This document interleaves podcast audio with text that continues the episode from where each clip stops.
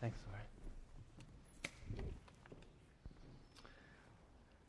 All right, this is the time in our week when we come together as Jesus' people to sit under the word together. I get to serve you from it. Um, we are sticking with the theme of the weekend and spending some time in a passage about how men are to honor women in the life of the church we thought that would be a perfect way to land the plane from what we've been working on together this weekend. Uh, but before we hit the sermon part of it, um, we gave you a quick recap with 50 kids in the room so you could see some pictures. But I need you to feel with me how awesome yesterday was, both in the way that the women of this church served, but also in the disposition of the people who were here to receive what was happening. I was totally blown away. Um, they were ready. So I just want to give you a, a couple of highlights that you can feel this so that we can own this together. Don't forget Jesus' parable. He said to the, to the one who was given many talents, I'm going to hold you accountable to have hustled with those talents. That's something that we have embraced as a church. All that we have been given, we want to do good stewardship with that and work hard to give it away. So that was the spirit of all the effort that went into our day yesterday. Just a couple of highlights. Uh, one is that Christ is doing a work in the hearts of pastors and in women, at least in our network, to see that his intentions for unity and humility and partnership in the life of their churches happens. And that is impossible in our own flesh, but it is possible by the Spirit, and He is doing that work. And we should rejoice in His grace, not to us only, but to those churches. Um, I don't know if you've ever been to a conference and you kind of wanted to be there, but not really. Anybody have that experience? See the people who have a lot of professional development in their life, they're like, uh huh. Um, I've done that a lot. So I've been like, I think I want to be there. I'm not totally sure. I hope there's good food. There'll be some people, people there who I want to hang out with. And then the content, maybe I'll engage, maybe I won't, maybe I'll listen to half of it. You know that spirit? Okay, yesterday, there was none of that spirit. From the very first sentence, everybody staring back at me from where you are, there was just twice as many of them they were like this. Their shoulders were completely leaned in to everything that we worked through. We built the day so that there would be a couple of labs and they could get together with their team and chop it up. So we kind of said, okay, ready? Let's move to our labs. And people were like sprinting to get to places in this building. And as soon as they got there, Bibles open, journals open, leaning in we had to kick people out of the basement of this church at 5:30 who were for an hour and a half saying, "How can we do this work well together?" That is something to rejoice in. That's a grace of the Spirit that we didn't just go through the motions, but that people were leaning in. Um, one of the pastors pulled me aside and he said, Okay, straight up, do you work for the FBI and do you have a bug in the office at my church? Because everything that we have been thinking and praying about with our women, you were just like left hook, not me, us. We were like left hook, right hook, left hook, right there. His wife and team was with him, and she said, Did you call him before we came here? So, so many of those pastors were blessed because they are thinking through these things in real time. Uh, we had a woman here who was a widow and her husband died 10 years ago. And for 57, 58 years now, she has given herself to believing the gospel, adorning the gospel through her femininity, and loving and serving her church. It's a 3,000 person church, and she said that the last 10 years have been so hard because she has not felt affirmation in the context of this huge church of who she is the way that her husband used to affirm her. And year after year, she would miss him for so many reasons, and this was one of them. That that, that affirmation just has not been there as she's stepped into a decade of being without him. She told the women on her team and the pastor who was with her that yesterday was the first day in 10 years where she felt like someone valued her for the things that she had given herself to. You, you gave this woman that gift yesterday, and it was so precious to her. And then, last thing I want you to feel. So, another comment that we got is, and I want to be careful with this one. Um, they said, So in churches, sometimes the women get very catty. Is that, is that a bad word? Is that a good word? That's a bad word? It's a bad word, but it's an accurate word. Okay. They get very divisive. They get very cliquish. They get very like, this is my turf and this is my ministry and that's my side of the church. And there's these pockets of women who are in competition in church life. Um, that's not the women in this church. And I didn't have to say that. They watched it. They watched them serve as a team. They watched them support the women who spoke. They heard them do a panel that said, This is what it's like for us to be the family of God together. And they were seated across this um, podium up here. And it was so beautiful that some people grabbed us after and said, We need that to happen in the life of our church. That is unusual, uncommon unity. And it was so awesome to see it on display. Okay, you feel all of that? So if you grabbed Amy or Allison or Patty or Chelsea, they could probably give you five more anecdotes of what happened yesterday. That's because you're serious about this church being holy and humble and gospel centered.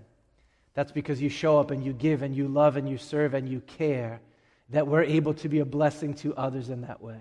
So I want you to feel that so I can say thank you. And like, let's keep doing that together until our toilets do break because we flush them too many times in a day.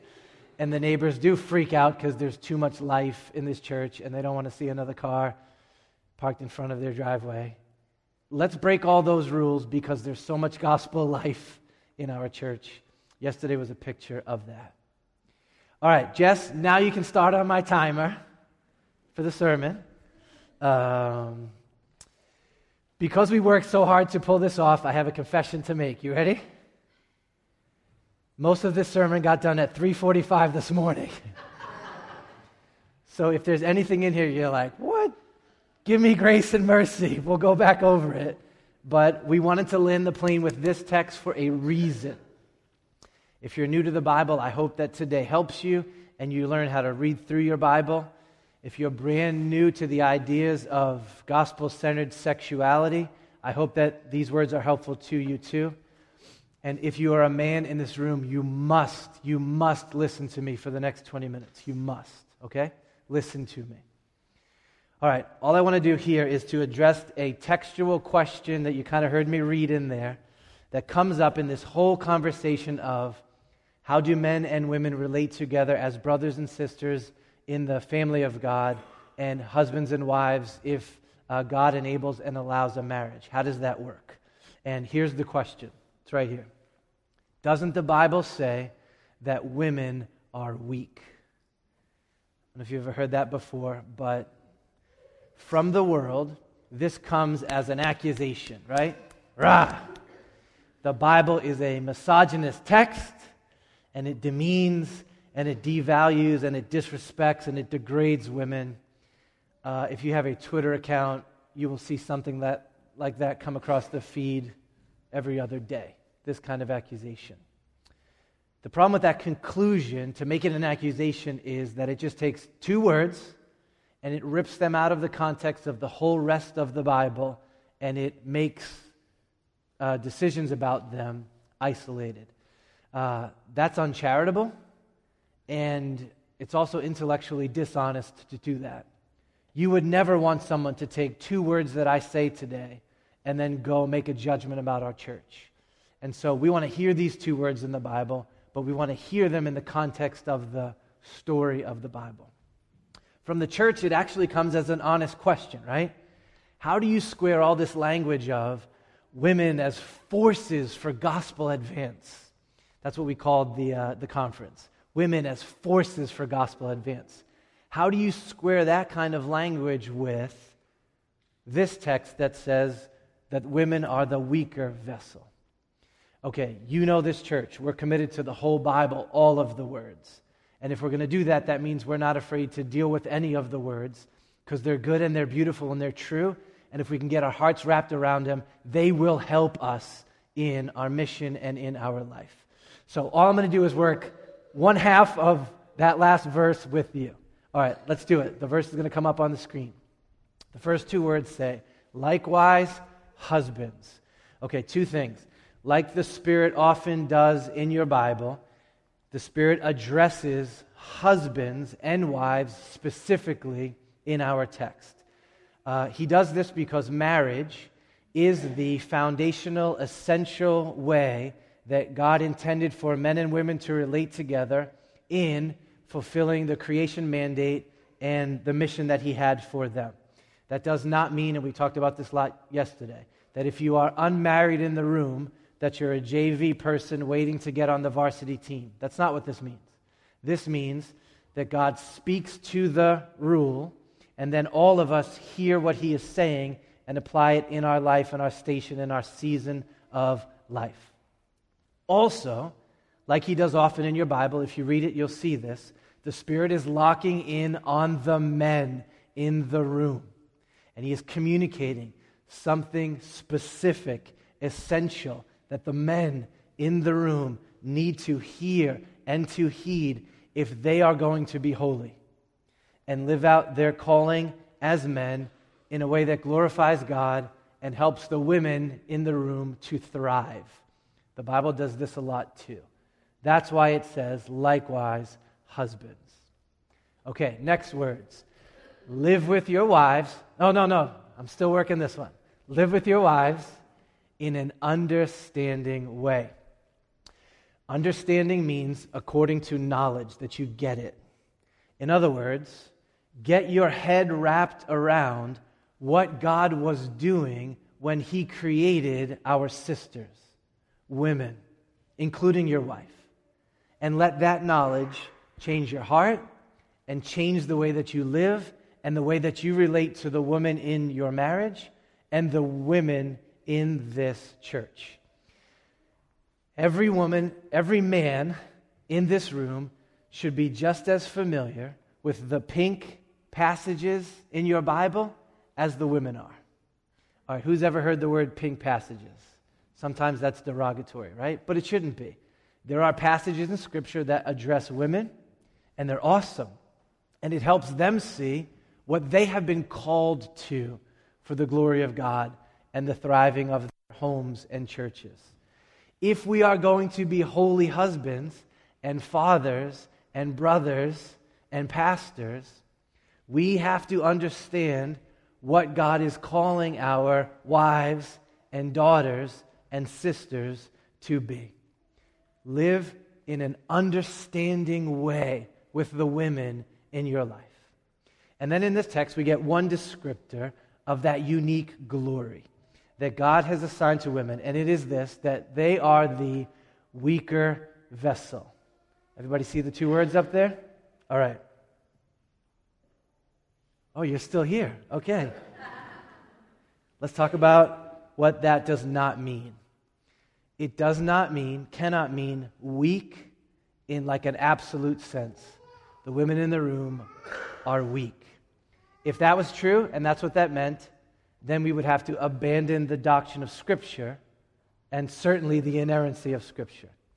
How do we know that these words are not a blanket assertion of weakness? How do we know that? Because we have two eyes in our heads. Have you spent 10 minutes around the women of Seven Mile Road? We have 70 children connected to this small church, right? That means dozens of women in here who have carried another human being inside of their body for nine months. I don't even like carrying the recycling down the steps every other Friday for 30 seconds. I get tired. this also means that some of these women have delivered other human beings from their bodies. Have you seen the Studio C sketch where it's a mom going into labor and her husband? And he says, Babe, I'll do anything for you to get you through this. And then the nurses walk out with this head device, and they put one device on the mom and one device on the dad, and they say, Hey, there's no anesthesia. Sorry, Jamie, we took a job away from you. What, what's going to happen here is all the pain that she feels is just going to get transferred to you. And he goes, Oh, that's awesome. Great. Let's do it. I love her so much. And then all of a sudden, she has the first contraction, and this guy melts like a sixth grader who just got his finger slammed with a hammer. And for like eight minutes of this comedy sketch, he is like weeping and screaming and crying and wanting to kill himself because he cannot handle the pain. Women are not weak. Do we want to talk about the strength that it takes to survive the first six months of being Gregory's mom? Um, do you know that Amy and Sarah packed up six children in a minivan and drove them to North Carolina by themselves for like a week? I would have been in the fetal position by Hartford. then they woke up at 5 a.m. on Friday just so they could drive straight back, 3 a.m. on Friday, so they could drive straight back to be with us on Good Friday night service. And they did it. Does that sound weak to you? And it's not just maternity strength, right? I don't have time to talk to you about all of the strength that we have displayed in the way that the women in our church have lived before us. We also know that women are not weak because we have our Bibles on iPad. I can come up with a dozen adjectives to describe Hannah, Abigail, Ruth, Mary, Phoebe, Rahab. Weak would not be within the top hundred adjectives. It would be nowhere to be found. It would never cross my mind to describe those women of valor and courage and sacrifice and faith as weak. We also know from this very passage, and this is why I read this to you before at the start of this chapter, the Spirit is addressing the common reality that happens in the life of the church that sometimes a woman is married to a man who has not yet believed the gospel. And this is what the words of the Bible say it says, even if some of those husbands do not obey the word, they may be won without a word by the conduct of their wives. Do you feel this? A holy, prayerful, submissive, gospel saturated woman can win her husband to Christ without even having to say a word. She doesn't even have to preach or cajole or hound him because the force of her life is so magnetic that he is overwhelmed with the beauty of the gospel. Hey, bro, how did you come to faith? My wife. Oh, did she tell you about Jesus? Yeah, but it wasn't her words. I just watched her day after day after day after day trust and love Christ. And then trust and love me. And it was like gravity. She just swept me into the gospel life. What is gravity, you scientists? It's a force, right? I think it is. Is it? Okay, it's a force. That's why we use that word. Does that sound like weakness to you? Later in the text, it says these words Sarah called Abraham Lord, a respectful way of addressing her husband in that day. And you, women, are her children if you do good and don't fear anything that is frightening. Does everyone feel this? Sarah believed God she submitted to and partnered with Abraham in the mission that he gave to them. But that did not intimate weakness. What's the word? No fear. Fearlessness. What's the point? A woman who goes all in on obedience to God's callings in her life is not weak, she is strong. Fact. Okay, so then what does this verse mean? Weaker vessel. All right, comparison is being made here between men and women. It's a comparative term, weaker. And the word vessel signifies to us that he's focusing in, or he's starting with the idea of our physical bodies. Everywhere else the word vessel is used in the New Testament it refers to the anatomy. Um, and he is saying between their bodies, there's a difference. I know this is so weird, and our culture is in denial of this because we're all into science until science doesn't fit our narrative, and then we want nothing to do with science. Have you seen how that tends to happen? Okay. All of a sudden, we get really all dumb when it comes to some obvious biological things because they don't fit what we actually want them to fit. I've experienced that before. Let me make a terribly innocuous scientific statement. You ready? In general, on the whole, women are physically weaker than men. This is why there's a WNBA and an NBA. And the WNBA uses a smaller ball. Why is that?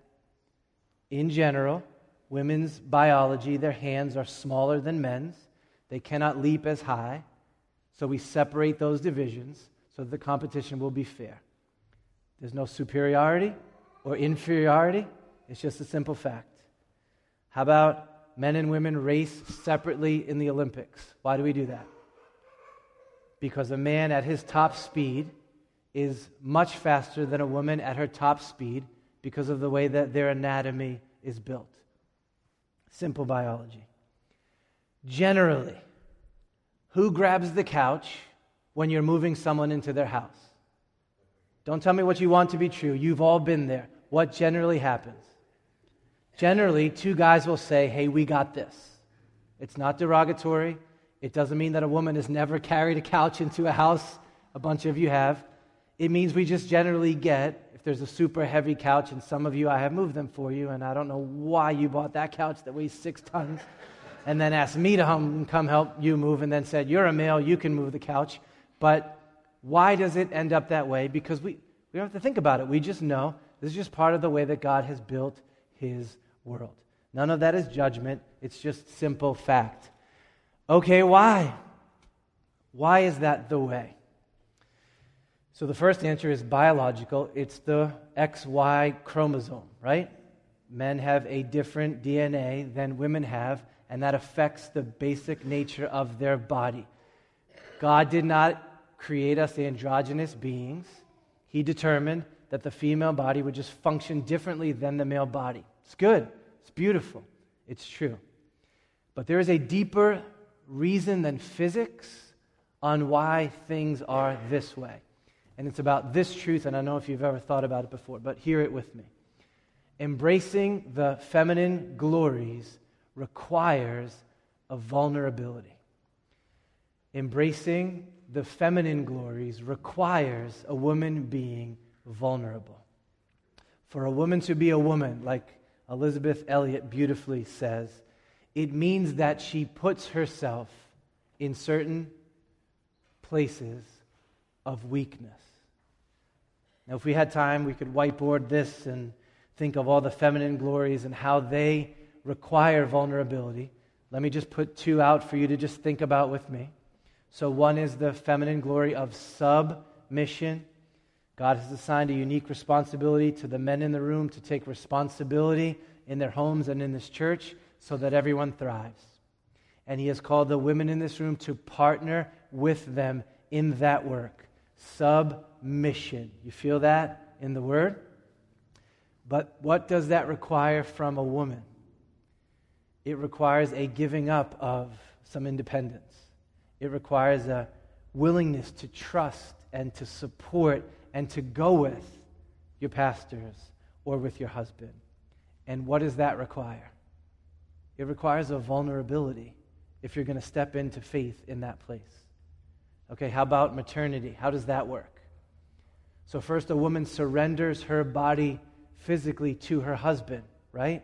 She takes a risk to receive him. She is vulnerable in the way that that works. And then she surrenders her body to this child. You want to talk about a lack of control Any woman who has been present, no, pregnant knows I just became so vulnerable. There's another life inside of me. Do you feel the weakness? Is there anyone more vulnerable than a mom who is eight or nine months pregnant? There is weakness in saying yes to that glory. We could talk about modesty. We could talk about hospitality and how that puts you in a place of vulnerability and weakness. All of these require a woman to let go of power, to let go of independence, to say yes to vulnerability in order that God might accomplish his purposes through her life. And what is the paradox in all of this gospel truth? What's the paradox? That embracing of weakness takes what? Immense strength. We are grown up enough to hold two thoughts in our head at once, right? So here's two thoughts that yes to weakness requires immense strength. I'm telling you that if we polled this room and said, Who is the strongest person you've ever seen in your life? Dozens of you would write down a woman's name as the first one that comes to mind. Okay, now with that understanding in our heads, what does the Spirit command the men in the room and the men in the text to do in regard to how we are to relate to women? What's the command? Can you throw that back up one more time, Jeff? I need the text. Can you go back to the text? Thank you. Likewise, husbands, live with your wives in an understanding way, showing honor. Showing honor. Does everybody feel it? To recognize the glory of what God is doing with his daughters and to guard it, to cherish it, to respect it, to esteem it. And that never happens in our day. It is a sin, it is evil when a man takes advantage of the weakness, the vulnerability of a woman. And God and your Bible could not be more opposed to it. We began the day yesterday and said, here's how we want to do this. We want a pastor, and I got the call to stand up and look the women in the eye and tell them how valuable and beautiful and essential they are to the Father. And in that 60 seconds, I cannot tell you what happened in that room because American women so rarely are told you have value just in who you are. I honor you just because you are a daughter of God. And anything that strikes against that is sin. All right, if we had a whiteboard, we could run down the list, right? So, men committing rape is breathtaking sin. It is so dishonorable to take physical advantage of a woman in her weakness. Men committing battery, pretending that a man should be in an athletic event with a woman where he can show her up and defeat her. I haven't been more furious in something I saw online than I was last week, where a man was in a wrestling match or a boxing match with a woman and he knocked her out and they, they gave him a belt for it. That is horrible that a man would dishonor a woman in her weakness and parade over her. Any way that a man would ever tease or taunt or demean or take advantage of a woman because of their physical difference or their femininity. God and the Bible and the Christian church will have nothing to do with it. It's weird because we preen over our egalitarianism in American culture, but we do not honor women the way that God calls us to. Here's what I need every man in this room to determine with me. That will not happen in the life of Seven Mile Road. It will not happen. So here's my call for you the last thing. Let's build a church. Let's build a church culture that honors the women that Jesus has given to us. Where every woman who ever walks in those doors knows I am valued, I am loved, I am welcomed. Where every daughter that is ever born to us knows from her first day in the service. You mean women aren't always loved and valued and honored and cherished? Because that's all I ever knew. I, I grew up in this place called Seven Mile Road, where when women say yes to the glories that God has called them to, we don't demean them or snicker at them or shrug our shoulders at them or get frustrated with them. Where we celebrate and marvel and honor them for it.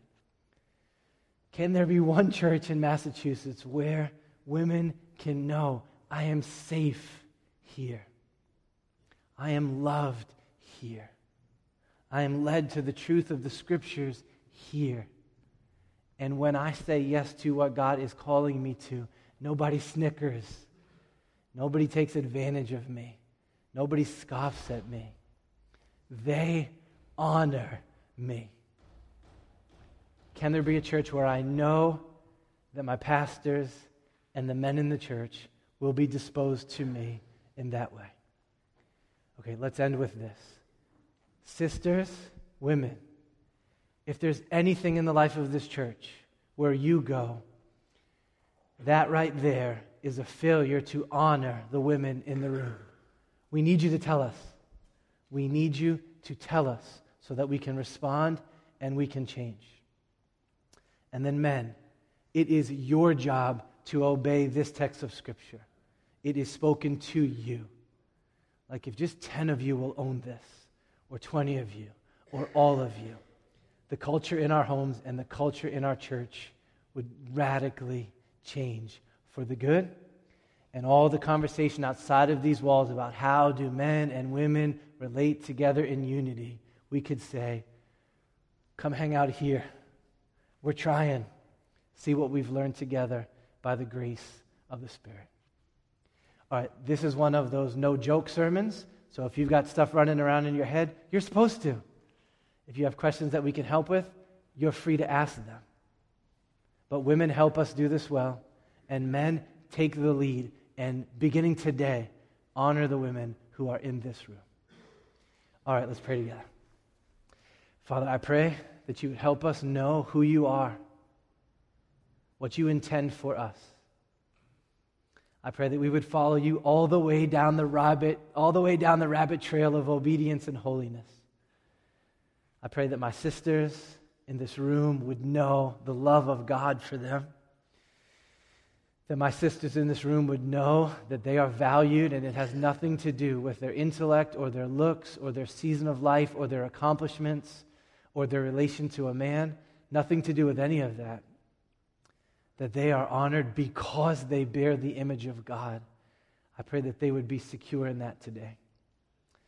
And I pray for the brothers in this room. And I pray that we would insist upon the honoring of the women in this church and we would encourage and help each other to get there. I pray that some husbands in this room would go home and say, Hey, I am sorry. I have not honored you the way that the Lord is calling me to, and I want to do that better.